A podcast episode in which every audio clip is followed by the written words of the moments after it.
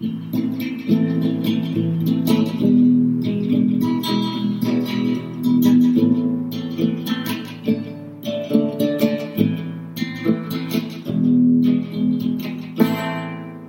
and Peace, a podcast by the International Crisis Group. Welcome back to War and Peace, a podcast of the International Crisis Group. I'm your host, Olya Oliker, speaking to you from Brussels. Elissa is traveling this week, so I am your only host for this episode. This episode is focused on the presidential elections uh, in Turkey, which just concluded with President Recep Tayyip Erdogan as uh, once again the victor. He won his runoff uh, this past Sunday, and we'll be talking about what that might mean for Turkey's uh, domestic and foreign policy. Kazanan Türkiye'dir. Kazanan Türk kesimleriyle milletimizin ta kendisidir. This Sunday, Turkish President uh, Recep Tayyip Erdogan won the presidential runoff election against Kemal Kılıçdaroğlu, his challenger from the opposition Republican People's Party, the CHP. Erdogan's win seemed to come more easily than many expected. The initial vote was highly contested, but then the runoff went, well, it went smoothly. What it has done is secured Erdogan another five years in office at a time that is pivotal in Turkey's and indeed global history. Domestically, the country is facing a severe cost of living crisis caused by runaway inflation and the fallout of a massive earthquake, which struck southern Turkey and Syria in February and is likely to continue to strain the country's economy. Regionally, Erdogan has pressed on the fight with the Kurdistan Workers' Party, the PKK, and its offshoot, the YPG, increasingly taking the battle to Syria and Iraq, where the YPG is active. On the global stage, Turkey has been carving out its role as a powerful state, a middle power that isn't the West and uh, isn't exactly the East, uh, but with an increasingly proactive and very independently minded foreign policy. Ankara has been warming up its relations with Moscow, even though it is also supporting Ukraine in the continuing war. And it has engaged in conflicts from Libya to the South Caucasus in various ways and to various extents. Unsurprisingly, this has also strained um, Turkey's relations with its uh, fellow NATO allies, particularly with the United States, as well as with the European Union, to which it remains formally a candidate country.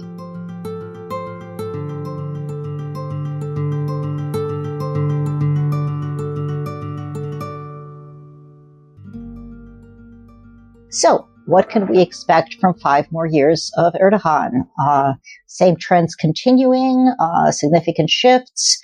What happens domestically? What happens on foreign policy? There's a lot to talk about, so I am delighted to welcome Nigar Göksel. Nigar is Crisis Group's Turkey project director. She oversees our office in Istanbul and all of our work related to Turkey.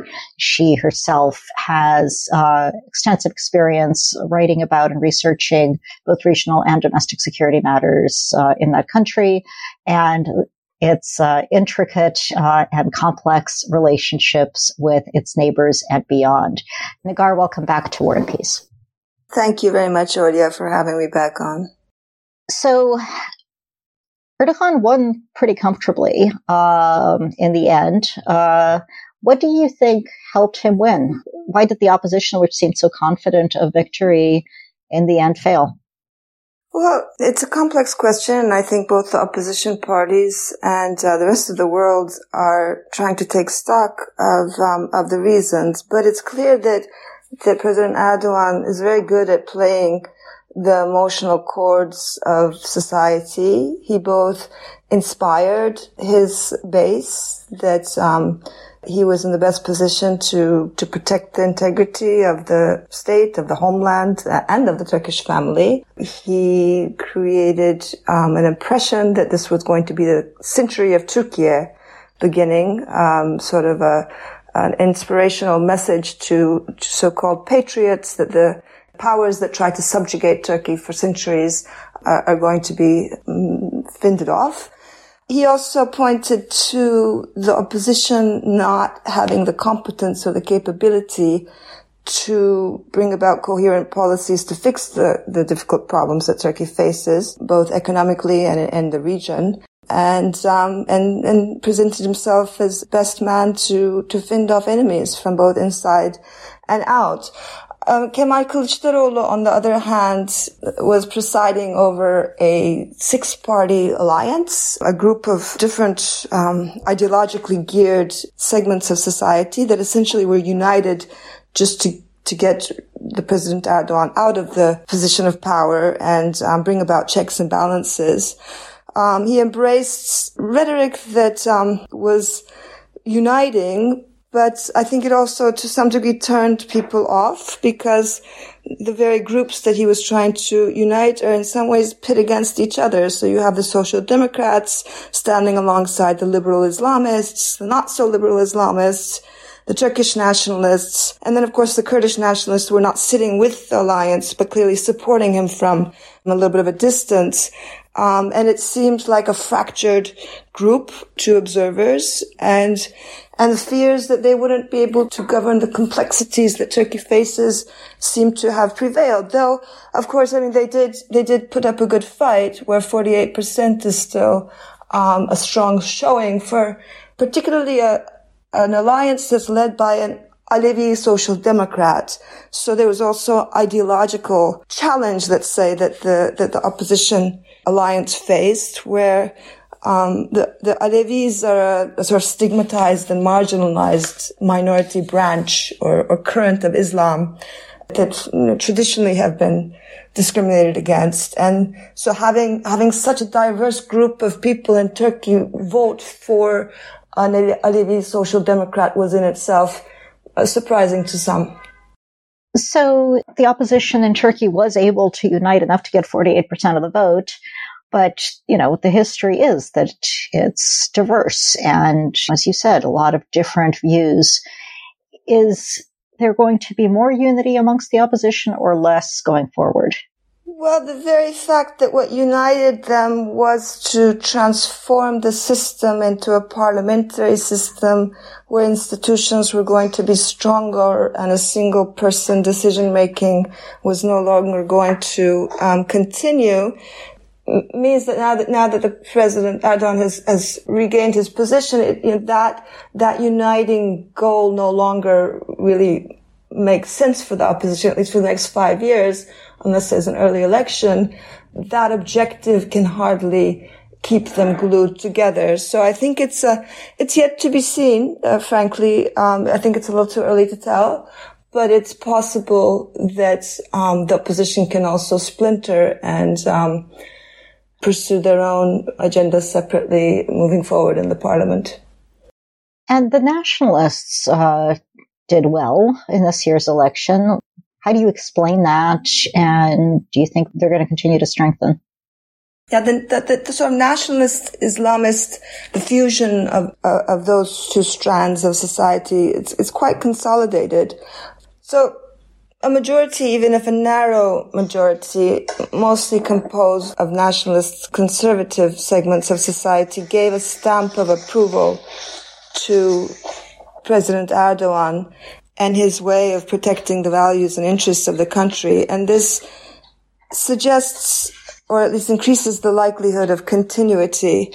Um, the fact that the right wing had such a sh- strong showing um, could very well embolden President Erdogan to continue with more of the same. Um, another reason I would expect continuity was that President Erdogan's victory speech was was also quite polarizing, still demonizing LGBTs and, and Western media and so-called affiliates of um, of terrorists, like the pro-Kurdish movement uh, even though he no longer needs their votes. Of course, this is, was also read as a sign that he might be preparing the grounds already for the local elections that are coming up next year. So even though one big election is passed, the objective of winning the Istanbul Metropolitan Municipality back next year is still a looming objective. Um, I mean, one thing that really resonated with the voters was the perceived threat that Turkey is going to be instrumentalized primarily by the West and is sort of playing on this age old deep fear of the threats to the integrity of the country.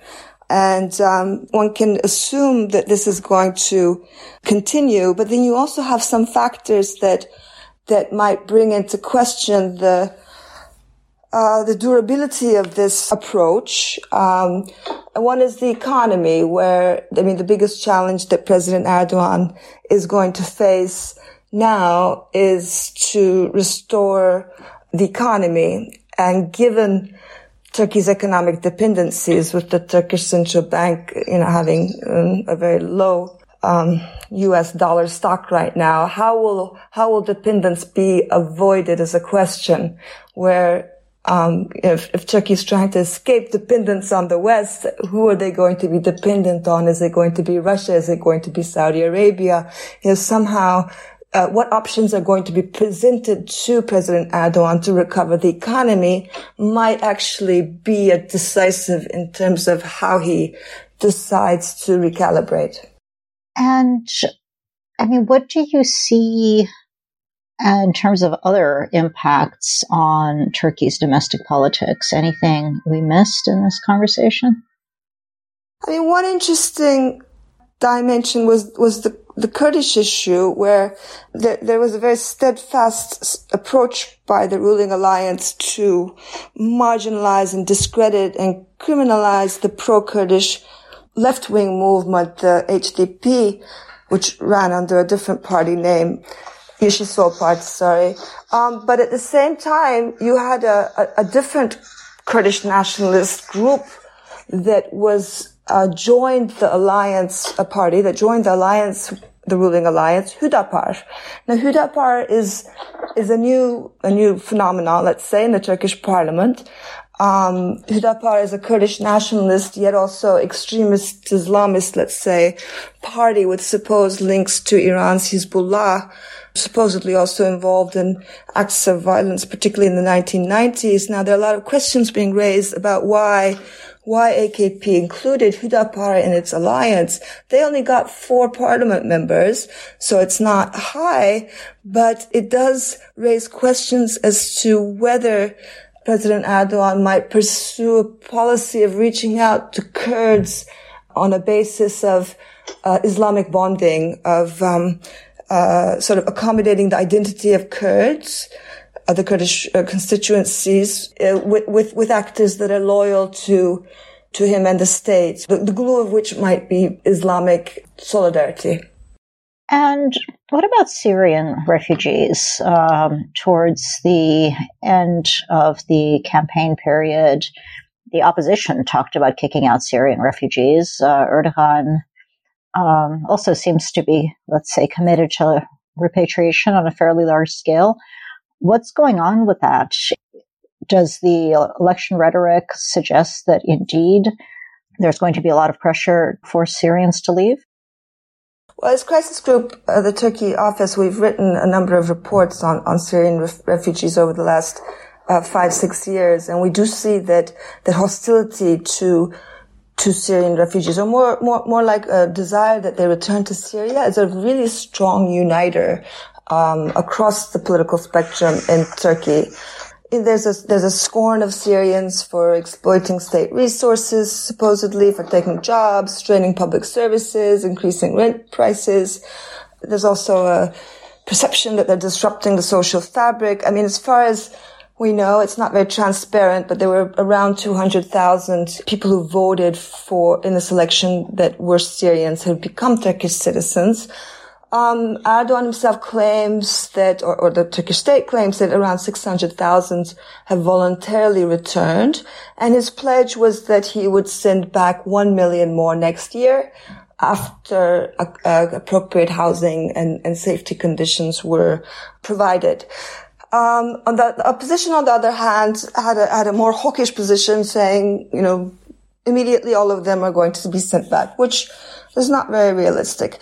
Now, there are a couple of, um, of reasons why I think the Turkish public may have been convinced that Erdogan would be able to send back the numbers that he claims he could, which is not all, but, you know, incrementally, part by part, sending them back is that, you know, one of them is a normalization process with Assad, where, uh, I mean, I think it's one of Turkey's objectives in, in pursuing this dialogue with, um, with Damascus is to one, ensure that more assaults on Syrians in the northwest don't take place via the regime and, and sort of Russia supported assaults, but also to ensure that the Damascus regime is going to accommodate refugees being sent back in Turkey controlled areas uh, safely. So I think there's going to be an effort to pursue that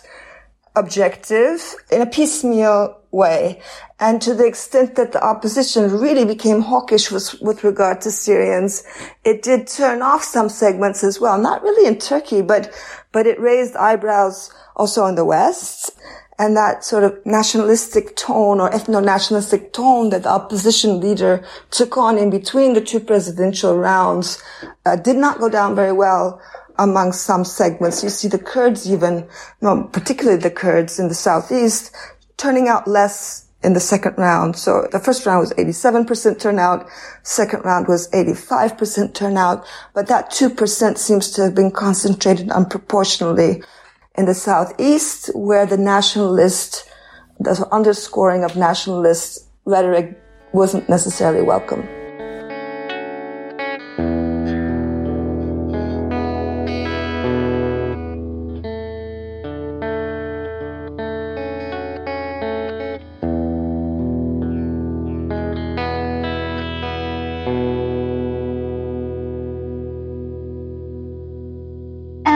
What about the future of the PKK conflict uh, with another Erdogan term? Uh, we talked a little bit about the Kurdish parties. Uh, do you think there's any chance of the actual fighting coming to a stop? Frankly, we don't see any inclination of the hardline approach towards PKK and its so-called affiliates changing in Ankara. Um, it seems that the operations are set to continue until, until and unless, as they say, uh, the PKK concedes to end its insurgency in Turkey.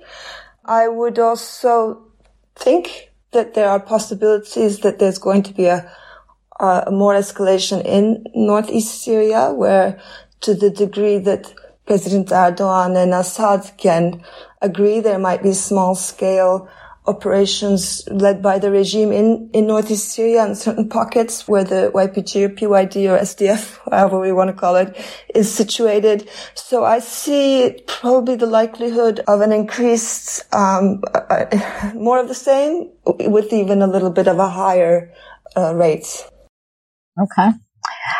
That's kind of depressing. Um, and for foreign policy, we've, you know, we've seen Erdogan pursue his view of, uh, you know, what a Turkish foreign policy needs to be, a much more uh, proactive, assertive policy in which Turkey uh, increases weapon exports around the world, but also uh, selectively supplies partners uh, in Libya and the South Caucasus. Can can this go on? I mean, is this what we're going to see more of the same on this front too? And does the economy constrain the possibilities at all? Under Erdogan's leadership, Turkey has become a more activist middle power, more assertive in defending its interests and more defiant against what they perceive as US or European rules or norms that are, are supposedly hypocritical or double standard. And I think that's not going to change. I think another thing that isn't going to change is a logic that is seems settled in, in Turkey um, that Ankara must work closely with regional actors and solve regional problems with regional partners, um, not with the U.S., not with France, not with countries that swoop in from afar, that don't understand the dynamics and don't have a, a commitment to the results. They don't have the implications of things that go wrong don't necessarily hurt them. So I think that that logic is really present. But I also think that some of the best and the brightest are uh, in Ankara who are still in official positions think that it's still in Turkey's interest to be in the league of the most advanced countries. If nothing else, to better advance its own objectives, objectives of greatness, or to provide a better living for its people. So two reasons that, that you know, there might be recalibration. Again, I don't, I wouldn't claim to say it will, but one is to the extent that Turkey breaks out of the perceived bondage of the West, Turkey might have a risk of being more reliant on other actors that are also fickle partners and um, that cherished strategic autonomy might not actually be attained if the leverages are, are passing on to a, another actor in the region that's not necessarily aligned with Turkey in terms of its interests. So I think there could be some reconsideration of how much the pendulum needs to swing against the West and two other partners. I also think that there are areas where Turkey, to compete with other regional actors, be it Russia or Gulf countries or, or Iran or else, uh, elsewhere in, in Central Asia or Africa, might realize that the economic resources of Turkey or its hard power might not suffice to actually compete with these regional actors. So there may come a point or there may be some geographies where Turkey and the West can still see that it's more advantageous for them to work together rather than at cross purposes. Again, too early to tell, but those would be the kind of reasons that I think might draw Turkey into um, a, a more constructive dialogue with Western partners to cooperate. As I understand it, one of the first things that US President Biden mentioned to President Erdogan after the election results were counted was Sweden joining NATO. Do you think that uh, Turkey will uh, will drop its opposition to Swedish membership in the alliance? I, mean, I think the shortest term issue on the table is going to be Sweden's NATO membership because there has been a strong expectation that once the election passes, that Ankara um, greenlights Sweden's membership. Many, many, including myself, thought this was almost can be taken for granted. But I mean, statements coming out of Ankara still suggest that there might be a little bit of hardball. I still think that Sweden implementing some of the counter-terror steps that, that Turkey's demanded can increase the likelihood that Turkey will admit their membership. I think the cost benefit assessment of Ankara probably, probably should suggest that they will. Um, because if Ankara does overplay its hand, I, I think it's going to not be worthwhile. There are um, particular demands that Ankara has, such as extradition from Sweden, that I don't think are realistic because of the state of the judicial um, dependence of, of the Turkish courts. So, um, you know, this could really become an intractable problem with implications that also have strong fallout for Turkey. I, I would tend to say more likely than not that Turkey will go ahead and, um, lift obstacles that's posed to Sweden's membership. What do you think Erdogan is worrying about as he looks ahead to the next five years? What do you think are his biggest concerns at home and abroad? I mean, I think, I think there have been times in the last couple of years where Erdogan has displayed an interest in resetting relations with the West. He wasn't willing to carry out particularly the domestic political conditions that that might have entailed. It didn't happen, but I still think that he um, does not want to be left out on a limb with Russia in the region. I, I think I think there's a, a recognition that Turkey still needs alliances, both economic and uh, hard security wise.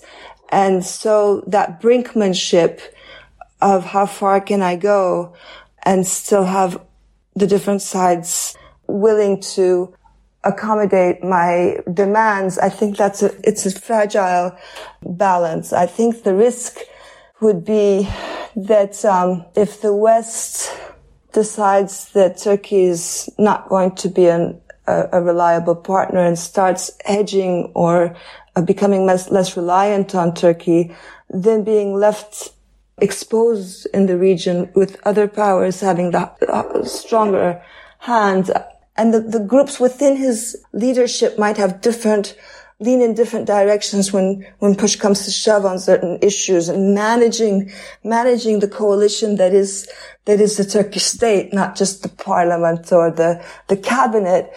I think is a, is a challenge. He's managed it very well to date, but it's not going to be one that gets any easier. Okay. And is, uh, is Turkey going to keep trying to play a role in the war between Ukraine and Russia? I assume they're going to try to keep the grain deal afloat. Will they be trying to mediate?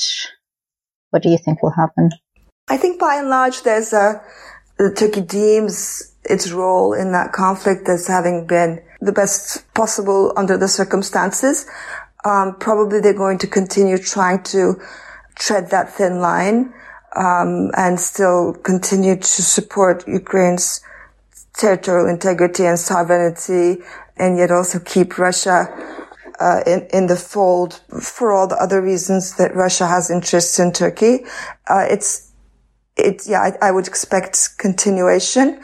I think one challenge that might be coming up is Council of Europe, where there's certain verdicts of the European Court of Human Rights that if they're not implemented, and I think they've been waiting um, for the elections before taking any stark moves, but there may be action there in response to Turkey's not carrying out its responsibilities and, and, and where that will lead, I don't know, because, you know, having Turkey binded to the European Court of Human Rights is in the interests of Turkish Democrats and many others alike but yet there's also might be a, a, line after which Turkey, if Turkey crosses, then, you know, there, there, there may be groups within the Council of Europe that no longer support Turkey's uh, membership there. So I think that, you know, there may be a new challenge brewing on that front. So it's going to be interesting to watch. Um, I think there's a lot more that we could have discussed. Uh, sadly, we're out of time but I expect that we will continue talking about this uh, in the future. So, Nigar, thank you so much for joining and hope to have you back again soon. Thank you so much, Olya.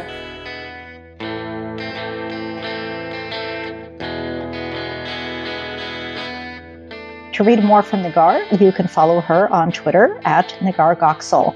You can also read her and her team's work on Turkey and uh, Turkey's engagement around the world on our website, www.crisisgroup.org. I would encourage uh, you to follow Crisis Group on Twitter. It's at Crisis Group. You can also follow me on Twitter. I'm at Olya Oliker. I'm also at Olya Oliker on Mastodon. Big thanks to our producer, Alex Vigorski, and our coordinator, Heiko Schaub who make sure that all of this actually falls into place for each recording. Our biggest thanks, however, as always, uh, are going out to you, to our listeners, and uh, want to encourage you, as I always do, that if you have thoughts or suggestions, please email them to us at podcasts at crisisgroup.org. Can also leave us a review wherever you get your podcasts. Uh, we do read the reviews, uh, and uh, it's interesting for us to uh, hear what you think. Um, to ensure you don't miss an episode, don't forget to subscribe uh, if you haven't already. War and Peace is on all the main podcast platforms. So, thank you very much for joining us, and we're looking forward to chatting with you again in two weeks. Until then, though, goodbye.